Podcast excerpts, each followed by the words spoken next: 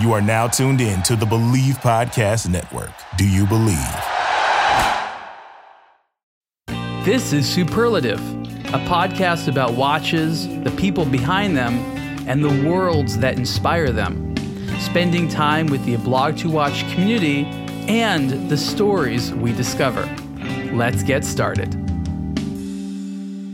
Hey everyone, Ariel Adams here with the Superlative Podcast. My guest today is Mr. Manuel Emch. Manuel, welcome.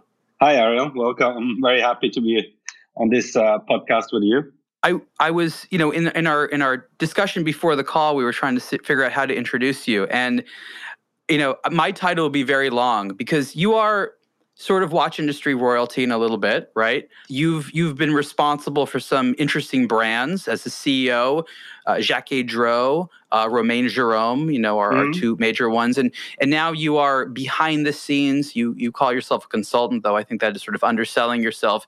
Um, you are a creative lead at um, a Russian watch brand called Raketa, uh, as well as another Swiss brand called Louis Erard, and you again, would you agree that you have a, a, a deeper uh, insight in the in the Swiss watch industry than even most of the other CEOs? Well, I guess so because I'm, I'm you know I'm active in all sorts of uh, fields in in the watch industry. I mean, as I was called the other day, I was called a veteran, which I disliked uh, quite a lot I just felt makes old. you sound old, right? Nobody wants to be a veteran. no, but but uh, I guess with my 25 years in this industry, um, having worked in different environments, whether it's in uh, I mean, basically starting up companies in the watch industry as independent or also in big corporations. And today, I mean, I'm, my my clients, if I can use that word, or people I work with, are uh, companies that go from I would say uh, triple digit or watches to to to watches that sell over a million in in different price categories in different fields, whether it's corporate uh, companies or independent. So I think yeah, I would say I've, I've a pretty deep and large understanding of the spectrum of the the watch industry, and not only Swiss, because I also I'm also involved in German companies and uh, Russian, as you mentioned. So I would say I have a pretty international view on the brands, but also pretty deep understanding of the different, I would say, segmentations, if you like to use that word. Are you excited about where the watch industry is today? It's a weird time, it's a challenging time, it's a scary time.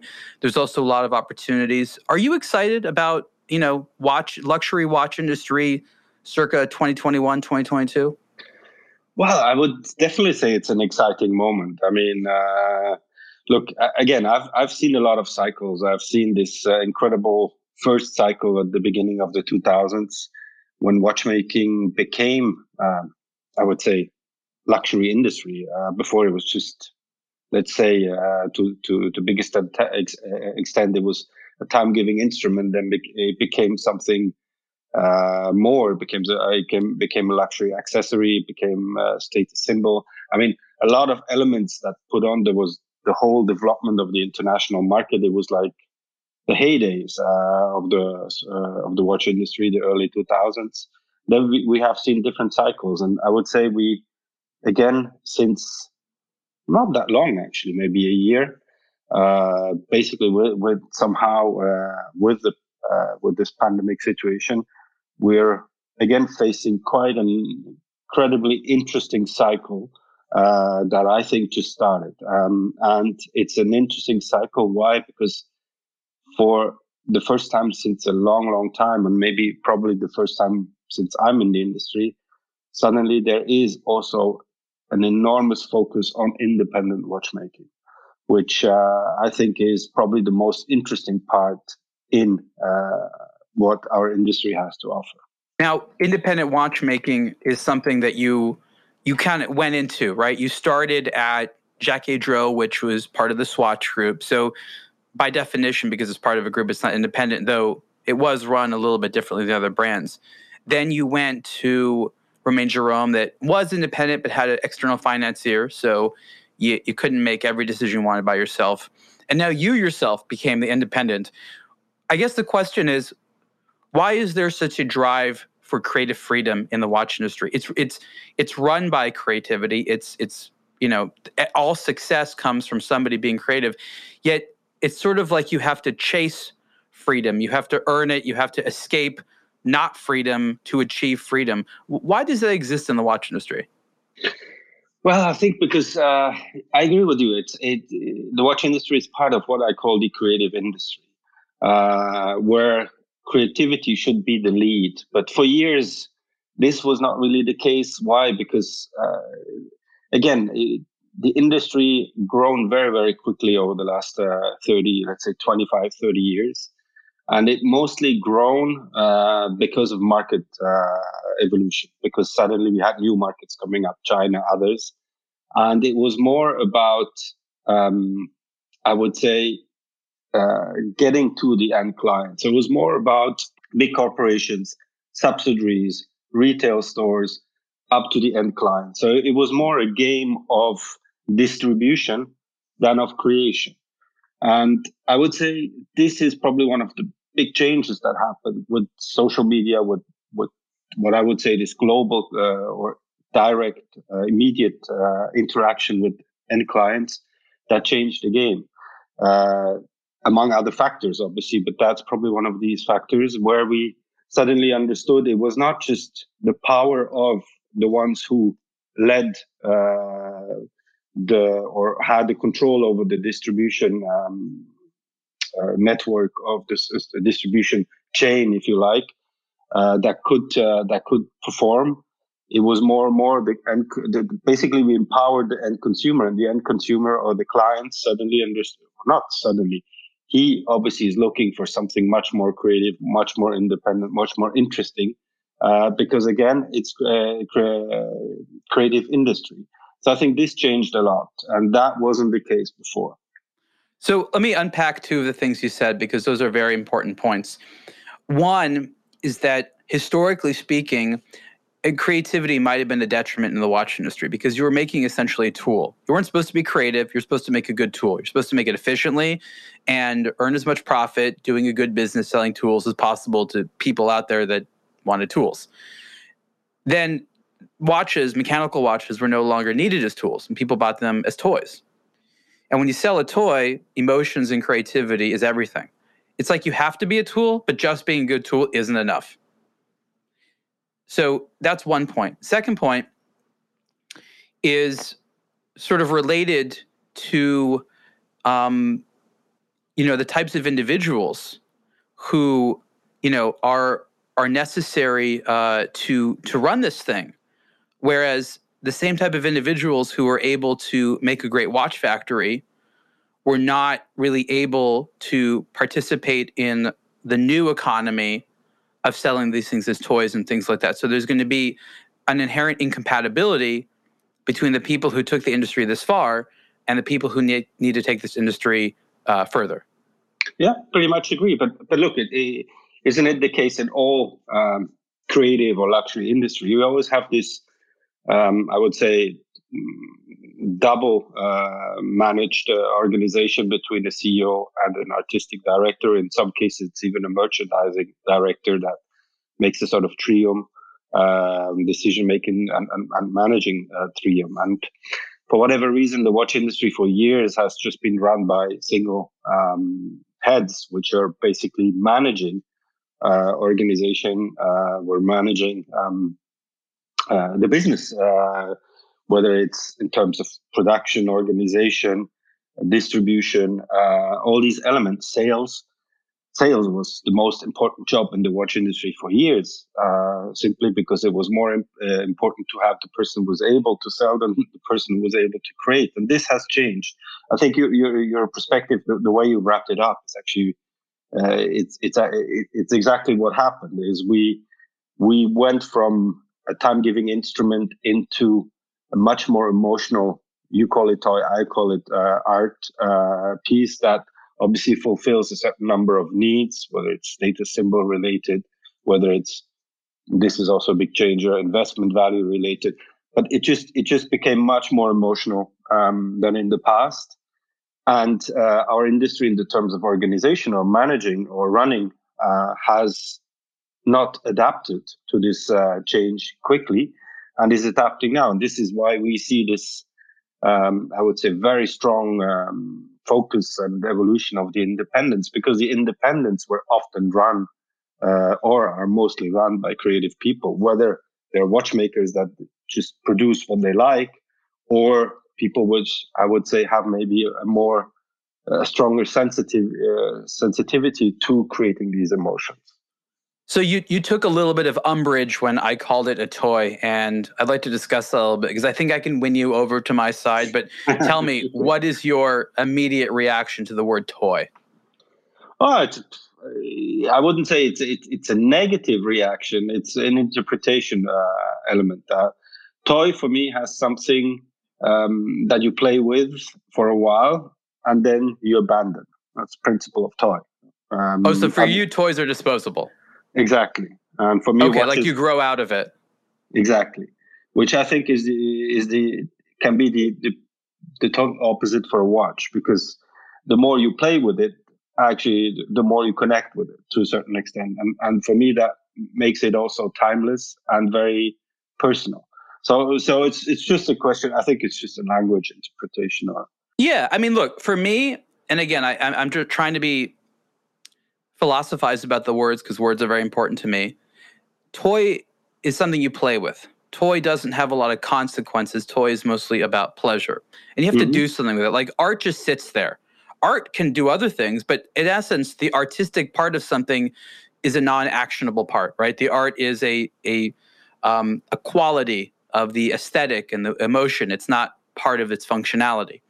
Mm-hmm. So for me, you know, when you're a kid, you normally grow out of things, and because we associate toys with kids, we associate you know ourselves with growing out of toys. I think as an as an adult, we have the same desire for toys, but because our personalities are a little bit more stable, we tend to grow them you know more slowly, and that there's nothing wrong with it being a toy, and that you know a watch is a very socially acceptable way for an adult male to play with a toy, and and I I find a lot of people who like watches because you know I spend an awful lot of time with collectors.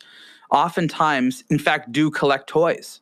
You know, in Asia, for example, I, I love the fact that it's much more socially acceptable for adult men to be into cartoons and actually play and buy with toys and have them things like that. Like there's behaviors over there that would never be acceptable in the West, and so you have much more of a watch toy overlap in an overt sense with a lot of the uh, people who are in Asia, um, um, you know, being collectors. And I, I, I, personally like it a lot. But you're right; you see a lot less of it in the prouder, uh, the prouder Europe, where a lot of the uh, watch happen, watchmaking happens. Yeah, yes and no. I mean, don't forget, I was the first one to to do these collaborations with video games, uh, Space Inv- uh, Space Invaders, Pac-Man, Super Mario.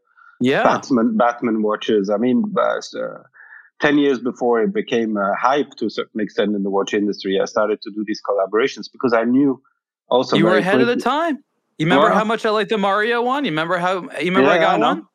Yeah, yeah. I know. It's all, it's also the only one I kept out of the collection because it's just my oh, cool. favorite. Yeah. Anyway, having said this, um, yes, I knew that, but but I think it, don't forget when I when I started to do these video video games, for me it was more initially uh, the initial thought was to say, okay, I want to put art in the watches, and and, and I want to have like a, a, bit of a younger, a bit more hedonistic, uh, not uh, structured art, and obviously somehow went into street art. And when you when you get into street art, Space Invaders was hedonistic, huh? Exactly. So he was already a big fan. so that was that was my initial idea and then I quickly figured out that when you're a brand and you're working with uh, elements that are relative to another brand, you you better work with the with you better work with the companies directly because otherwise you might face a few legal uh, constraints. So so that that's where we moved from art into collaborating with video games, and then it proven so successful that we obviously continued.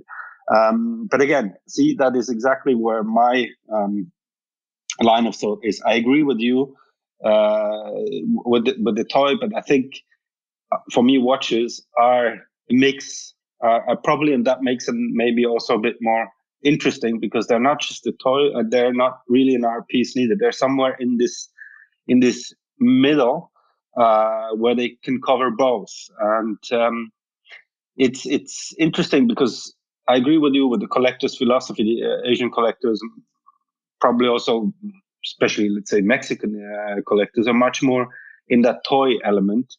And then we come to Europeans, um, Japanese, part of the Asians as well. I guess uh, Americans to a certain extent as well are more in this kind of art piece. Um, so, so each culture or each region has a bit of a different approach, and it, it, I agree. I mean, for me, that's where I don't call it a toy because for me, toy somehow is something disposable you play with that doesn't sustain over time. That somehow. Uh, then you know like a car for me a, car, a supercar is closer to a toy than a watch but but but see it's all a question of how you look at it no and and, and that's fine i think that discussion just sort of said if you are into toys and think that totally describes your collecting hobby great and if you're turned on by the off by the concept you can be into watches for the exact same reason it's just a small cultural difference there but at the end of the day i think that you have to know what the consumer wants and Absolutely. it's not a tool which tells the time really precisely and means I only need to service it every seven years. Like that's great and all, and that's a story that helps sell it in a lot of instances, but that's not what the market is looking for. No, and I think uh, one of the elements that fundamentally or profoundly changes our industry today, and that's an element that we didn't have in the past, but that shows how how um, versatile and how much facets there are in this industry is it has become in the last two, three years also an investment value, has become an asset. Uh, now, the question is, do we like it? Uh, well, uh, not that much, but do we like the, the, the, impact of it? Obviously, because it helped our industry a lot. I think uh, watches, as you mentioned, has gone through different stages and kept uh, every time a, a, a part of the stage. So it was time giving instrument. It still is to a certain extent. You can still read time out of it, um, and it's still uh, it's it's still the, the the I would say it's still. Uh, to a certain extent, is also the closest uh, element you can wear it. It became a sort of accessory, luxury accessory, a jewel to a certain extent. It became a status symbol, um, and today it becomes additional to it an investment value. So every time it goes through, through one of these cycles, it keeps part of it and that makes it stronger and stronger and that's why i'm pretty confident with the excesses that it always that always come with it at certain stage uh, of it but with with every step it just creates a sort of um, global uh, not global uh, sort of total uh, uh, element or art piece or toy whatever you want to call it that become that makes it stronger uh, each time why do you think the industry is so susceptible to bubbles? Because so many times, just in the 15 years I've been in it, and probably in the 25 years you've been in it, um, the industry will will jump on some trend until it explodes, and then there'll be a bunch of fallout, and they'll try to blame like global, you know, economic things. But in the end of the day, they like they set themselves up for failure so often. Like, why does that happen?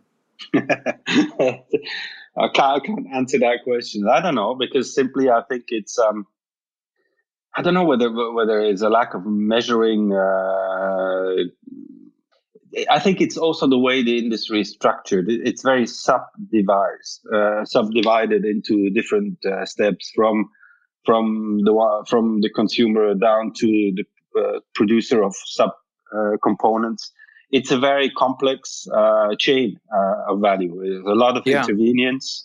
Uh, a lot of people intervene in this chain of value, and I think this just creates this kind of um, inertia to a certain extent, or, or just basically just when something starts to move, the whole the whole machine moves in this direction, and when it stops, the, the impact is immediate, and then you, you got to figure out uh, what the reason is, and then maybe there's just another another element. It's it's an industry that don't forget was grown very very quickly um, uh, from very small, mostly. Uh, you know who who, who were running high end watch, watches 30 years uh, ago is basically a, a antique antique dealers uh, business, and it just grown into um, a global um, industry, uh, even though I don't like the, the word industry, I would just say it's a it's a huge it's a it's a it's a big artisanship rather than an in- industry. But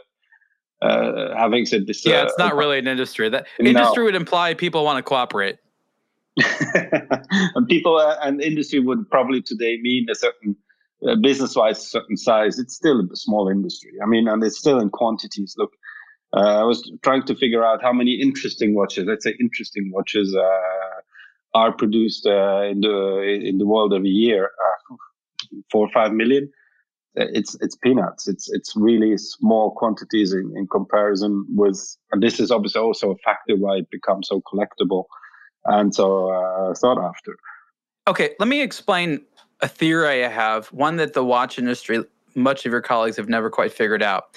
There's this protectivism about it being a luxury object. Because of that, they're so afraid to be sold around things that are seen as less expensive, especially less expensive watches. With that said, I think that the beauty of the car industry is that you have products which are both accessible to most consumers and products that are accessible to only some consumers and both sides of those industries celebrate one another. Like Pagani is never afraid about about being around Honda, and Honda is never afraid about being about Paja- around Pagani. Like they're two cars, different breeds completely, but they're not afraid about being in the same room together. But in watches, there's never been a wholesale celebration of high design amongst mainstream watches by the elite. Like the elite have you know, in, in magazines, oh, we can't be part of a magazine that talks about lower priced watches. Like, how dare you? Like, there's this price elitism, which I think robs them of having a mainstream market for for collectible watches or enthusiast watches, and that's been very, very difficult for them, in my opinion. And I've I've seen so much struggle around their sort of um, being celebratory of their being, you know, enthusiast watches at a few hundred dollars or a few thousand dollars. It's sort of like if it's not an expensive object, you're not allowed to be associated with us. What do you think about all that? Well, I think it's it's it's a bit overdue. It, it, there there is definitely a little bit this mentality. Uh, it's definitely part. You can you can see it. I can feel it obviously when I work uh, with brands which uh, which have a much uh, lower price point, which are more mainstream. Then again, the word mainstream is you know it, it it's very subject. I mean, uh, there's there's probably there, there are high-end or luxury watch companies that produce multiples of what of some of them what we call mainstream or more uh, entry mid-price uh, brands do. Um, so so I think it's it's it's a bit of a it, it's a bit of a um, yeah it, it is a philo- it is an attitude that still exists, but I think it's it's changing quite a lot. I think what what how I say when I say interesting watches, I'm I'm not thinking about price point. I'm just thinking what is the product offer, what what is the value proposition, what what, what is the emotionality, what do they really bring to the market. I'm I'm not a big fan of mass-produced uh, products, uh, which which are just trying to satisfy the largest amount of possible customer. I, I and this is again comes back to this idea of I have in terms of creating identity, in terms of um, aesthetics, in terms of uh, creation is that have an edge, that have a, uh, you could call it USP. I don't like this word, but basically, which have a, a unicity, uh, something that makes them special, that makes them unique, that stick to a story. Um, and that, that for me is more impo- important. And I'm, I tend to disagree because if you've seen uh, the latest um, uh, interesting uh, endeavors in the industry, let's take the Dubai Watch Week, Geneva Watch Days. Um, well, there are brands. The, the scope of the brand uh, is is quite large. We we, I mean, we participated with Raketa and Geneva Watch Days. We're talking about a price point of thousand dollars, and then there's up to uh, a few hundred thousands of dollars, and, and and we actually cohabited among us very well. I think it's more. It's it, it's more. Uh, it's not the price that defines it. It's it's more the what it what is the offer rather than the price i would say. Today it's changing but it's still there. Okay, so you said edge, which is an interesting term. Um, let's let's explore that a little bit because I think that to someone who doesn't know about watches or doesn't know how you think as a creative person, it can be very uh, ambiguous what you're talking about. yeah true. You want me to elaborate on the word edge or Well- usp Okay, look, uh, too many people say the word stories or emotion or things like Yeah. that. It goes back to this notion of why would you want to buy this product? I agree. Uh, and, and, answering the, uh, this edge or story, I mean, it, it's it's it's a very vast subject. It's a very personal subject. At the end of the day, it's a very personal take on it.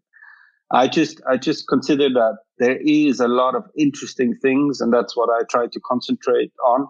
Interesting in this in, this industry, independent of its price positioning, uh, but it has to have something that makes it unique. For me, what is not unique, yeah, and um, I'm saying this with all due respect, but what's not unique is to take uh, off the peg movement everybody takes, or everybody can a- have access, and just produce a sort of me Too product that resembles everybody else and just basically work on the on the price proposition uh, rather than anything else. That for me is not interesting because it's just nothing create nothing new, nothing created. And there are a lot of brands around uh, uh, there which basically only work on this logic. I have more respect for somebody who tries something, even if it's just a very uh, small element of what constitutes the watch. It doesn't just need to be the movement. It can be also materials. It can be also way of, of, of you know, of, um, of usability. Uh, it, it, can be of design, of aesthetics. It, it's, but for me, when I, when I say edge, uh, I mean that it has to have something genuine, unique, that you can feel that there is something that's not just another Me Too product. Uh, and I think our industry lacks a little bit this, uh, and it comes back to our initial uh, discussion. For me, the creative drive is fundamental, and this is still lacking. This is also a reason why I build up with the the University of, of um, Art and Design in Geneva a master and bachelor degree in watch design because it didn't even exist in Switzerland. In Switzerland, oh, wait, was, so you're making that happen? It, it did. It happened. It, we already have a, have it ongoing since five years. Really? I, because I've been complaining that stuff like that doesn't exist, and there should also be, at the same time, a degree on how to be a watch brand manager. that that is another. That's another subject. But but look, it's very interesting. And we have we have a lot of art and design schools in Switzerland. And uh, obviously, it's it's something regional. Some of them have uh, international exposure but there was no you could you could study uh, cinema in Switzerland. What's the one in Lausanne? Because I know that's a very popular one. ECAL. Yeah, that's ECAL, right. ECAL, I would say ECAL HEAD and HSG, uh, no HSG, uh, the one in Zurich are very, uh, obviously they're the most global ones out of Switzerland. But what, what the reality was that you can study cinema, movie, you can study graphic design, which Switzerland is pretty They're famous great for. schools. I mean, Switzerland comes up with some great designers and some of the watch designers that come out of them they do some of the world's most beautiful work. So much detail so much culture and originality. I mean they know what they're doing so much. Absolutely. But but and, and this was for me a frustration because i'm myself a, a trained designer. I, I studied uh didn't uh study i didn't know that. Yeah i did art center. When you used to have a when you did you draw have, yeah sure. Cool. Uh, with orientation to automo- automobile design because it's the only interesting, okay. at least for me uh, back then. Yeah. But uh, for, for me, it was always a frustration to see that there is no specific, uh, how do you call it, filière in French, as you would say. I mean, basically, um, education uh, in uh, watch design, although the watch yeah. industry is the third uh, biggest export, third biggest export industry in Switzerland and you could you can you could study fashion uh, fashion movie and we, we know we don't have any real fashion brands in switzerland. We don't really have any uh, cinema or movie industry in switzerland. But you could study this in different schools but not watch design. So for me it was a fun it, it was uh, from beginning onwards when i started this industry i always wanted to push for that and managed uh, with um, the director of the university in um, in Geneva to, to put this in place um, and also joined their acad- academic board of that. Can I be a professor in a class called Common Mistakes to Avoid? yeah, sure. I sure. would be good at running that class, right? I'm sure you would be perfect. I mean, you you see, I mean, I guess you're one of these persons in this industry that sees the most and hears the most. Oh yeah. And and this is a good thing, and still keeps is very clear and uh, I would say um, objective uh, opinion about it. So I think you'd be a definite, a definite asset to that. You know, I want to be in education. Like that. If I had to do something else, it would be something academic. Okay, interesting. Yeah, so if sure. I get to I'm mix it with the watch stuff, that'd be great. I'm not sure I would be good in uh, education. That's why I rather initiated it rather than to. Yeah, you're the guy behind the scenes. You, you look, look. Let's be honest. You too, you like things your way too much. You get impatient. You're creative. You're fussy. You have no business like like showing up at a class at the same time each day. Yeah, you're probably right. I can agree on that. you can appreciate good education culture. You want to have good conversations, but let someone else be the professor. I agree. Uh, see, we're, we're totally in line. But but again, I mean, getting back to what I mentioned before, it, don't don't forget that again, it was an industry of engineers, producers of components, were which were doing these time giving instruments, and then what happened is they sold them to distributor, to to intermediates, who then sold them to the client. So this was the reality of of our industry uh, even 20 years back, and then you know, suddenly luxury uh, groups came into into play, started to be interested in in, in, in watches as an additional uh, diversification of their portfolio within the brand. That already changed the perspective, and suddenly brands start to brands start to understand that they're brands or what it means to be a brand. And then there was the whole distribution game. So we we, we stepwise from from purely producing to considering this idea of brand to distribution, including retail. And now I think uh, is the time, and I'm sure we see this time coming of um, yes, we also create, and brands got to be um, to have this creative edge, and this is why I think it's it's fundamental. Uh, but the process has been maybe a bit upside down to what we see in other uh, industries where it starts from the creation to uh, to the rest. And I think we've been somehow a little bit inverted in, in certain fields. And I think it's just now adding now the market has the clients are empowered. Um, so they, they, they're also looking for different things. Social media has been a big uh, game changer. Why also? Because uh, watches that all appear, uh, even though it, that's what sells the best. A metal uh, bracelet watch with a gray or blue uh, dial. Uh, you know, a, a, bit of color, a bit of shape, a bit of a bit of innovation, a bit of uh, mechanical uh, expertise suddenly also changes um, the perspective and becomes more and more important. Have you visited the gift store for watch lovers? It's called the Blog to Watch store, and we carry art, apparel, and accessories for today's timepiece enthusiasts. Buy your wristwatches elsewhere and celebrate the watch collecting hobby with high quality original products at the Blog to Watch store. Right now, the Blog to Watch store features a line of t shirts inspired by iconic timepieces and designed by the collecting experts at the Blog to Watch. Made from 100% premium cotton, our soft fitted t shirts are stylish, fun, and models like our iconic diver dial even have a glow in the dark face. The Blog to Watch store carries bespoke yet affordable products, which the Blog to Watch editorial team wanted for themselves as the first customers. Visit the website to see what is available right now, and we ship internationally with new products coming all the time. Check it out by logging on to store.ablogtowatch.com. That's store.ablogtowatch.com.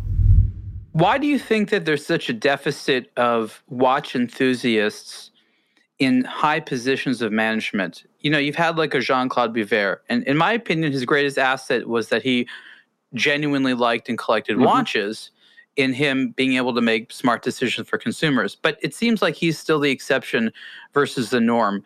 Why is that when there's so much evidence that if you put people that like watches in charge, they help sell more watches?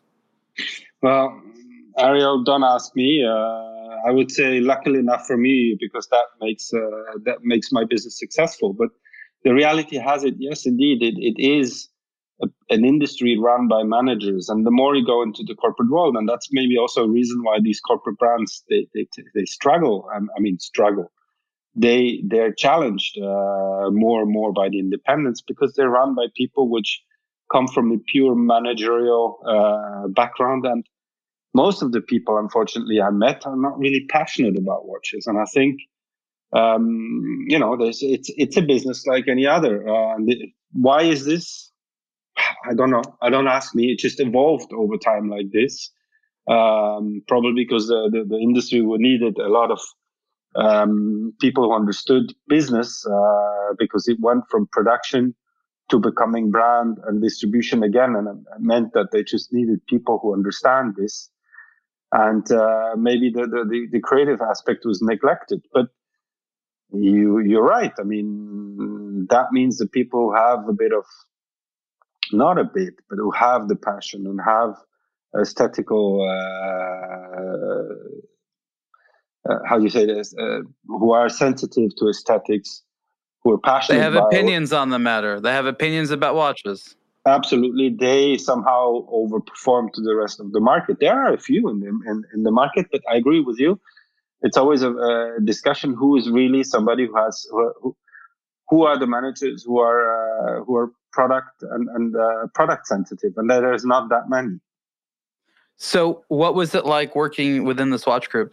Um, it was interesting. I mean, for more than interesting, it was. Look, I was lucky enough to to to um, somehow be at the right time at the right place, uh, have the right vision for the brand, which was back then a very small. Actually, was a neglectable operation because it was it was almost it was basically in, in a drawer of Swatch Group rather than existing as a brand. And I just I just had this idea of redeveloping the brand. Um, and I was lucky enough to have with Mr. Hayek Senior, late Mr. Hayek Senior, my mentor, who who trusted me and and and, and somehow uh, supported me in this endeavor. But on the other extent, I did an external uh, endeavor. So I built this brand as an independent within a, a big corporation, not working uh, at all with uh, the distribution system, trying to grow outside of it, which made it very successful and the workshop is amazing. The craftsmanship and all the different enameling and all the different crafts you did are amazing. And the products were lovely, really lovely. I think they were more than lovely. I think they were great. I love them. they were the beautiful. Product. Yeah, I've always product. wanted a lot, bunch of them.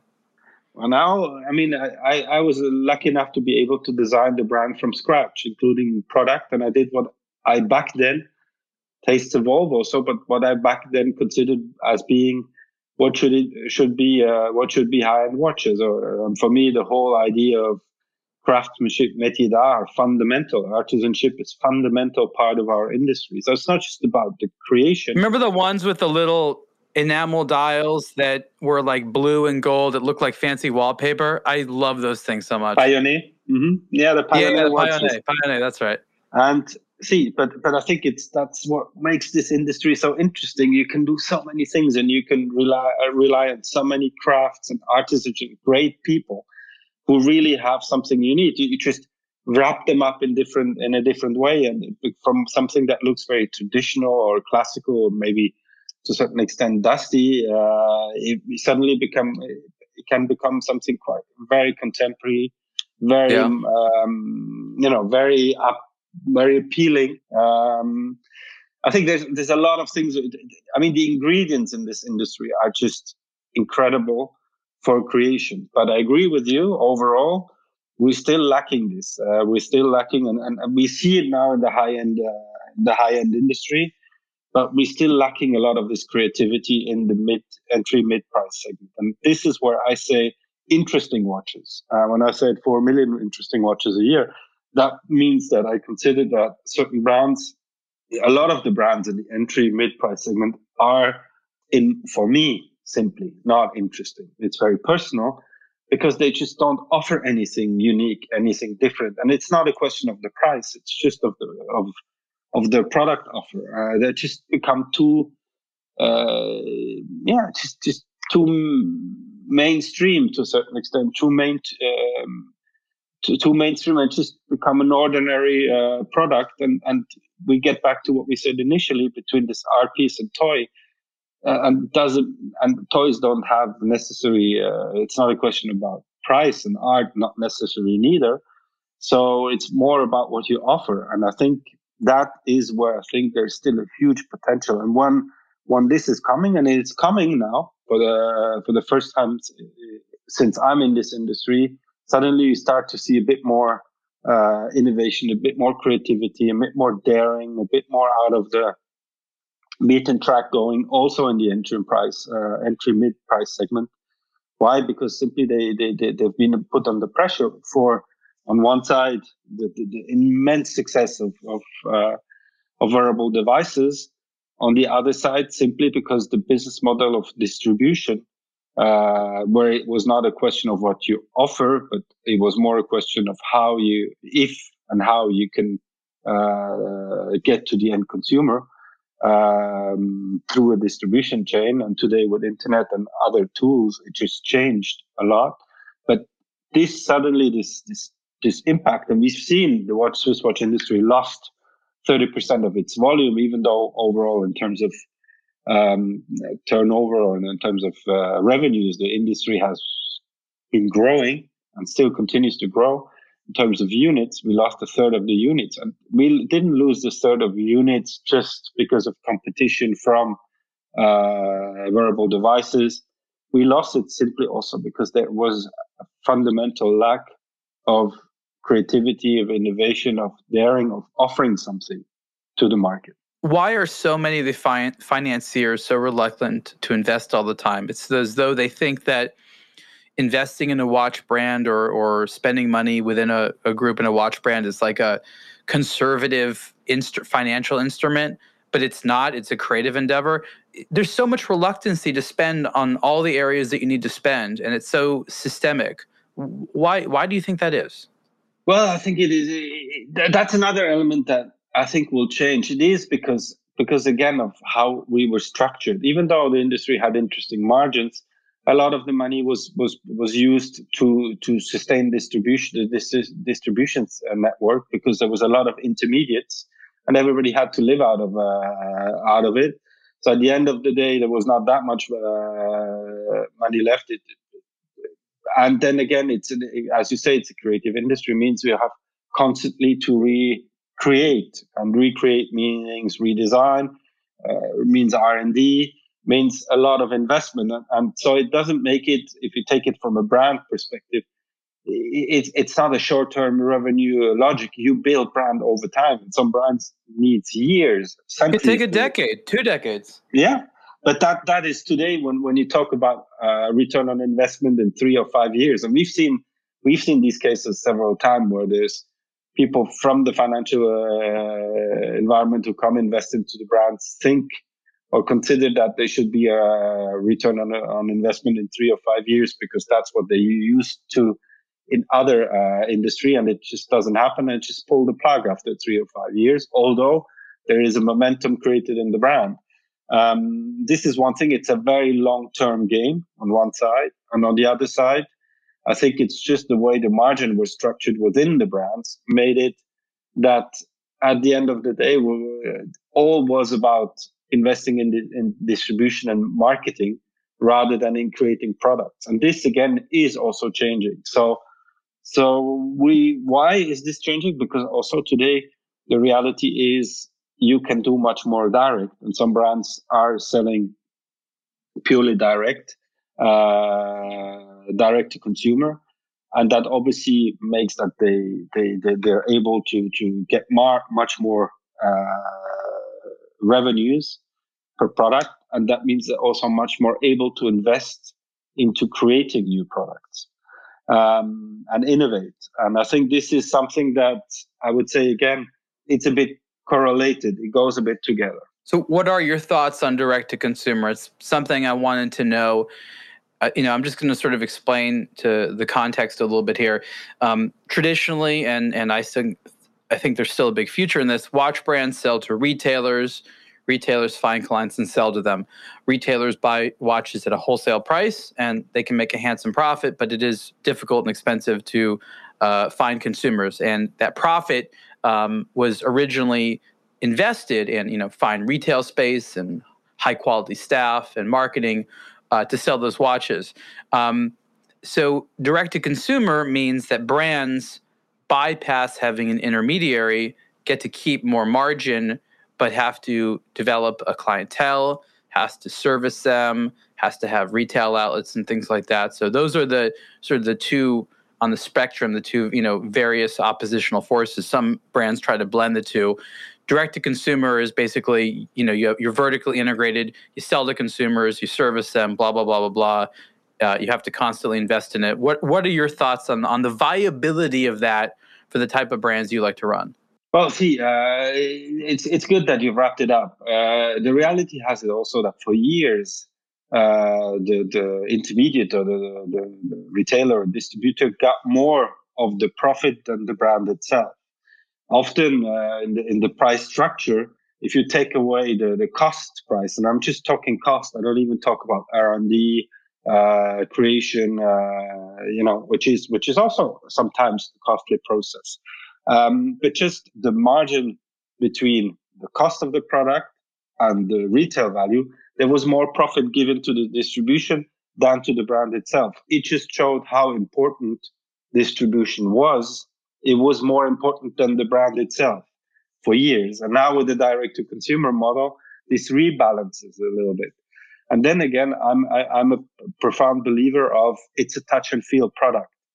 I think yes, um, it, it's it's both uh, will coexist in uh, because I think it, it's that coexistence that will make the strength of it.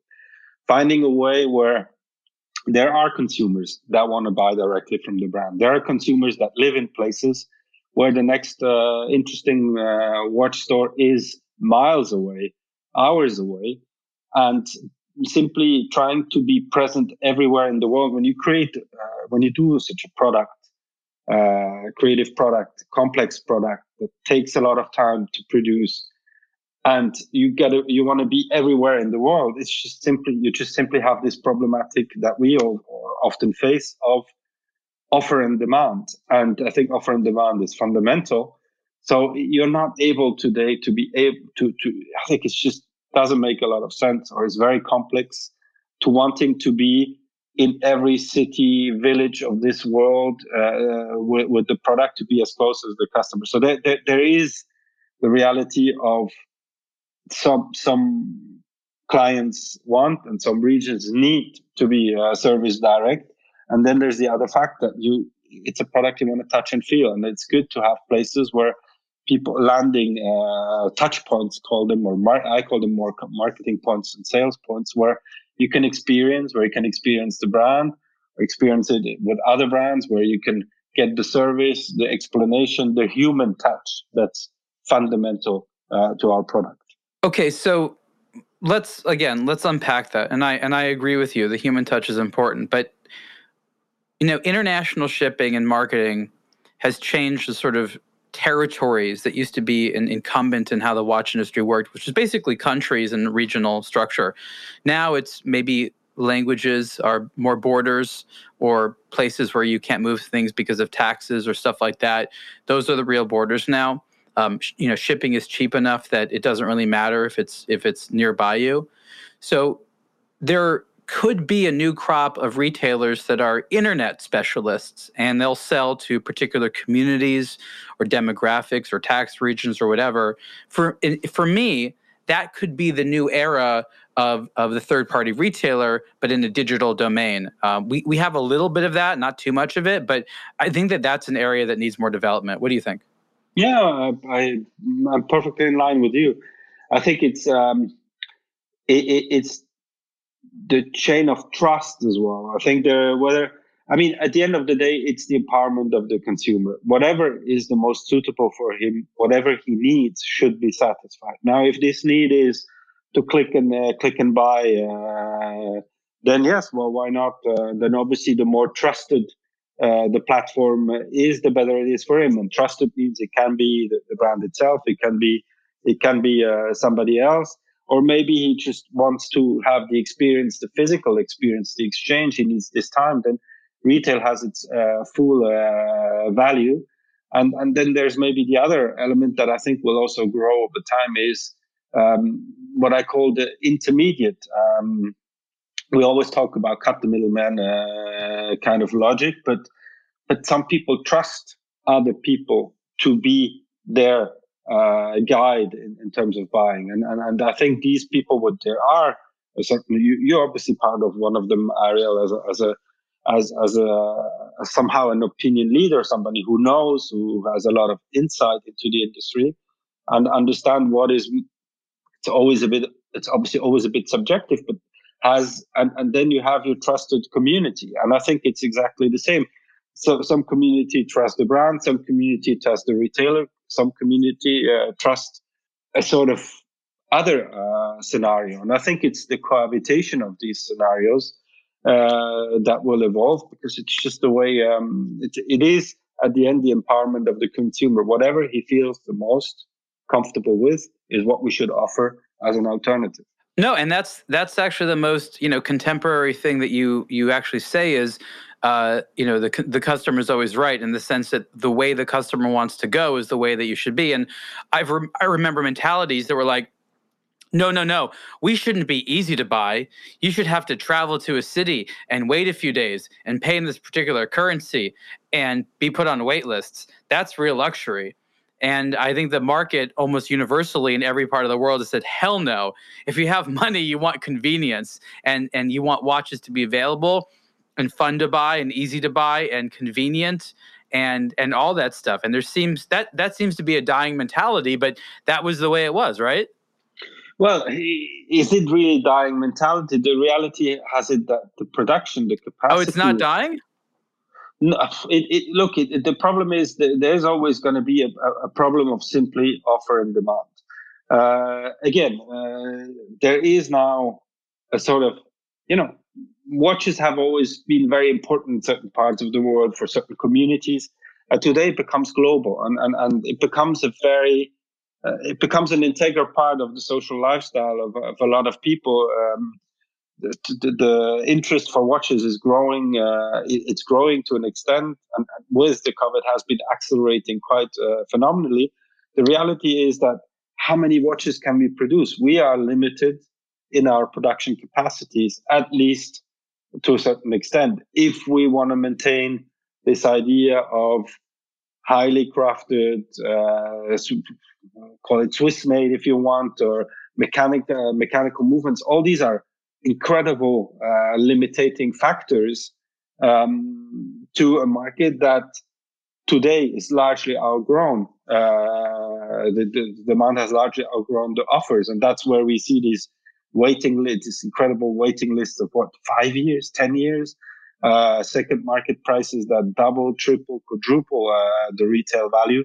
Uh, not to say much more as we've seen uh, recently, but there is this kind of offer and demand reality. And we, with our best uh, efforts, our production will be able to increase by 5 5% a year, not much more, uh, on this particular field uh, of Swiss made mechanical watches.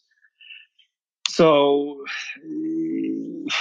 somehow brands will try to will not be able to satisfy the entire demand. So yes, uh, what you're saying is right, and I should go into this direction, but it's disconnected from a simple offer a reality. So let's let's talk a little bit about major markets, and I think the United States is probably going to be the number one want, uh, watch market in the world. Um, if it isn't already, it will be again very very soon, and it'll be that way for a long time. The watch industry has a very fragmented approach to the United States market. It isn't particularly well developed. What are your, your, opinions on how the United States market should be approached from a business perspective, growth perspective, investment perspective? What should brands be doing in the USA that they're not?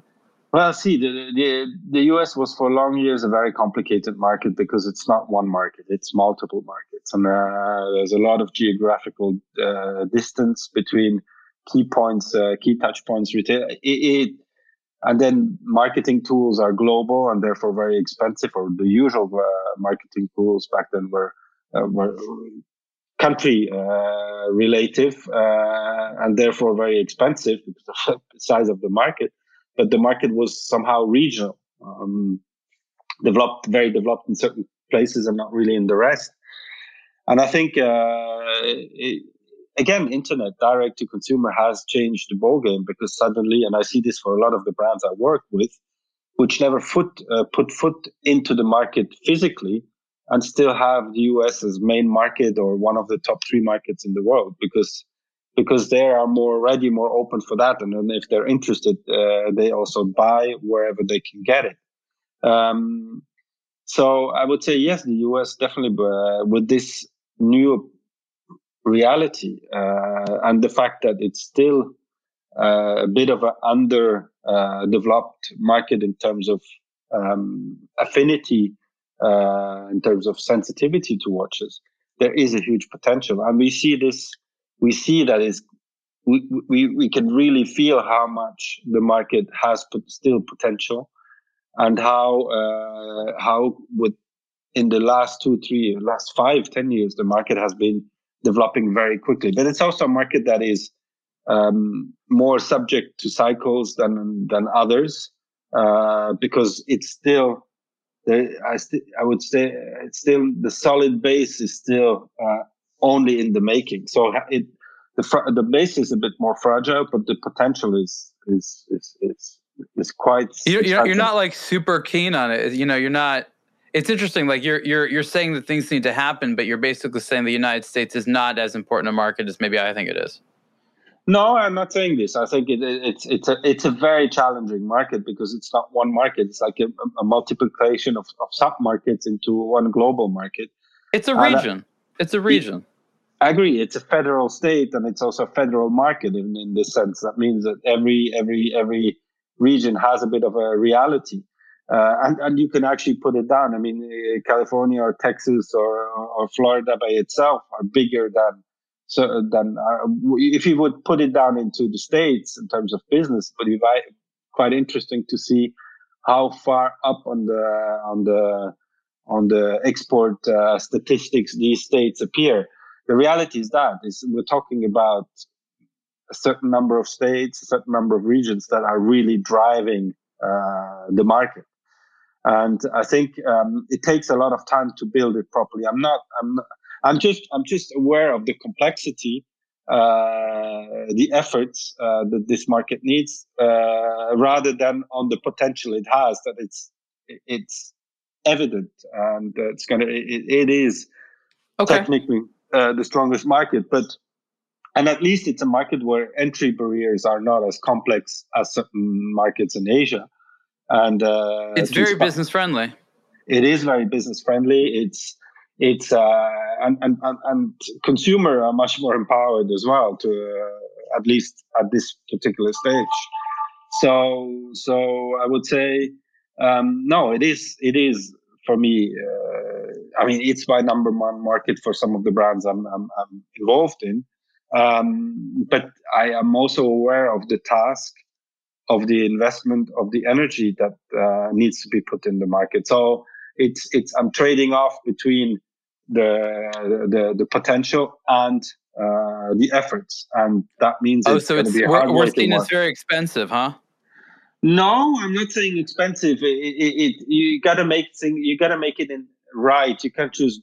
It, it's not. It's it's a market. You cannot just you need to, to have a, a, a global, strong and convincing strategy. You cannot just cherry pick in the market because it doesn't work otherwise. No, I, I understand. Okay, last question.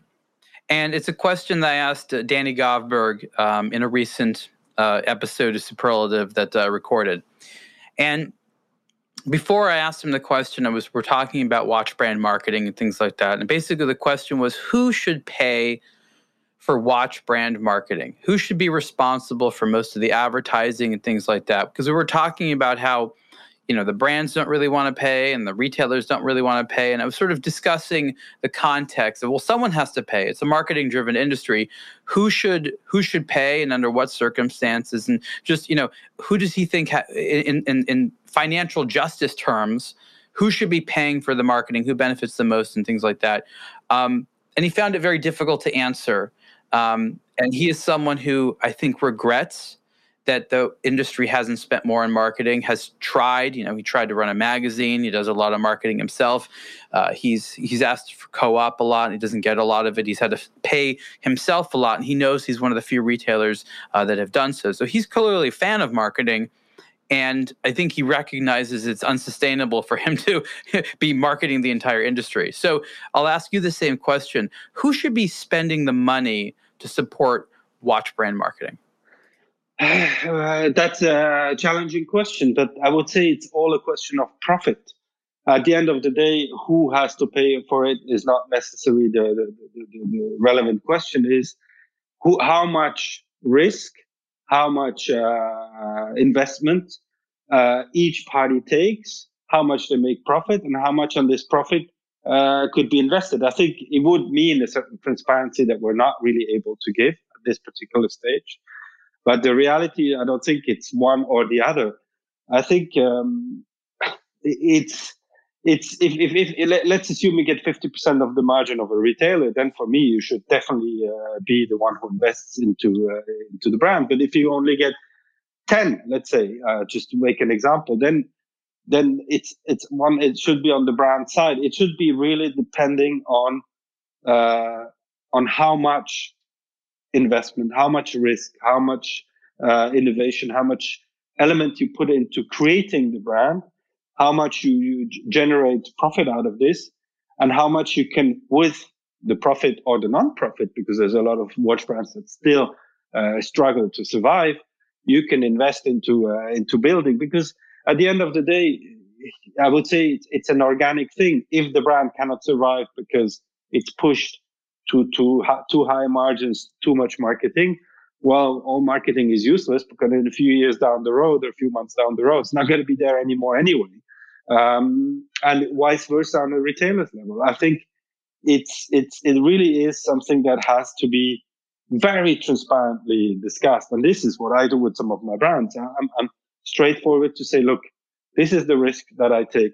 This is the money I need to make to continue to innovate and create. And you want a brand that's innovative and create, uh, creative. This is what I left have left over. This is what I can do. This is what I cannot do. And if it's in a very, I would say, partnership oriented uh, manner, then there sh- should be a possibility. So I think at the end, marketing is still something that needs mostly to be handled by the brand because it's related to the identity.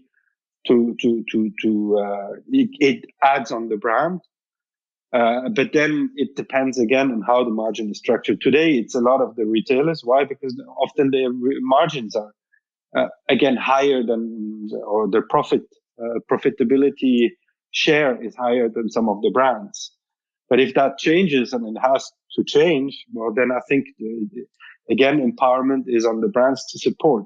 Okay, so last question. I know I said it was going to be the last question before, but last question now because I I know that we're both tech people and we both first met. We we're the types of people that were excited about getting the, the, the next greatest phone or gadget or this or that. And there was a very robust culture around gadgets at the time. It's it's actually yeah. partially how I got into watches. And then at some point, a couple years ago, it just ended.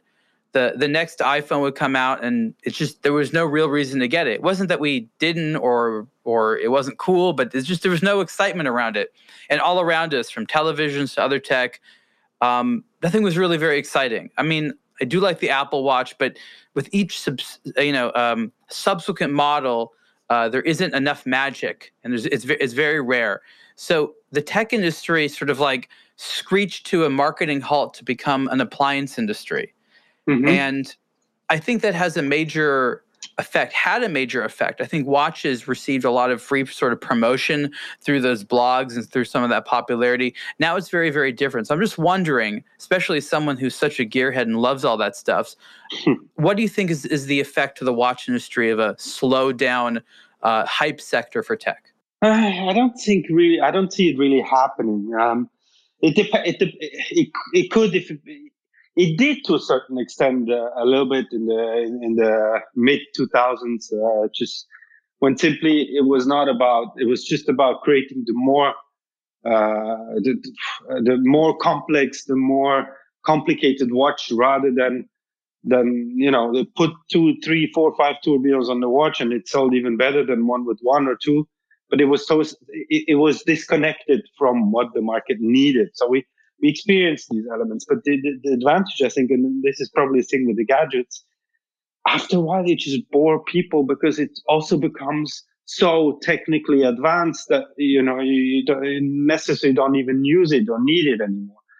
And uh, I mean, a bit like you, I guess today. I mean, yeah, I'm happy with every evolution of the next iPhone, uh, with every additional uh, element, but it just just the use of it uh, is not there anymore because it doesn't really you don't really use it anymore. I mean, maybe the, the Apple Watch or is, is something different because uh, the more they integrate medical uh, elements, uh, you know, but that obviously will remain a good driver. But but again, I mean, whether it's the latest MacBook or the latest, uh, just saying Apple, but uh, as, as a matter of fact, just the way you use it, the utility of it, the additional thing, the additional uh, evolution doesn't bring that much utility. And I think that's where it just somehow um, uh, lost it. And then also the fact that, you know, it's just the constant investment into something that, you know, it's, uh, it's, it's disposable.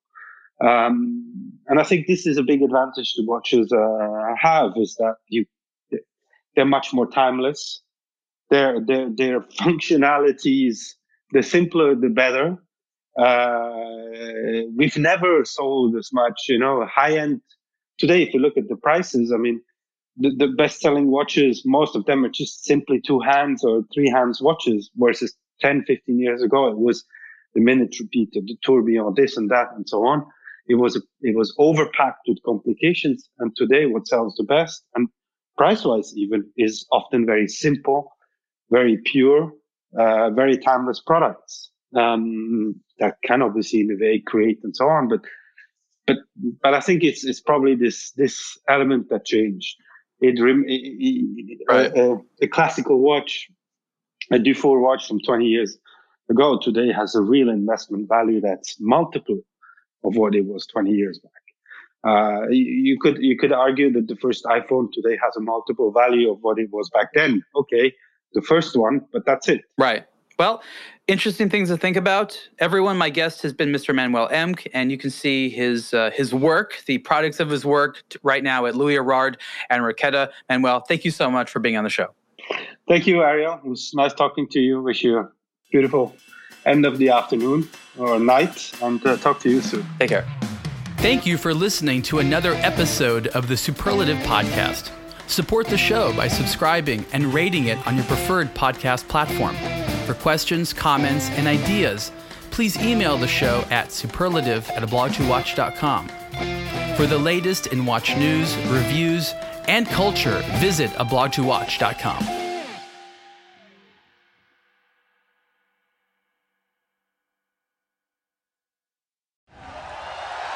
Thank you for listening to the Believe Podcast Network. Do you believe?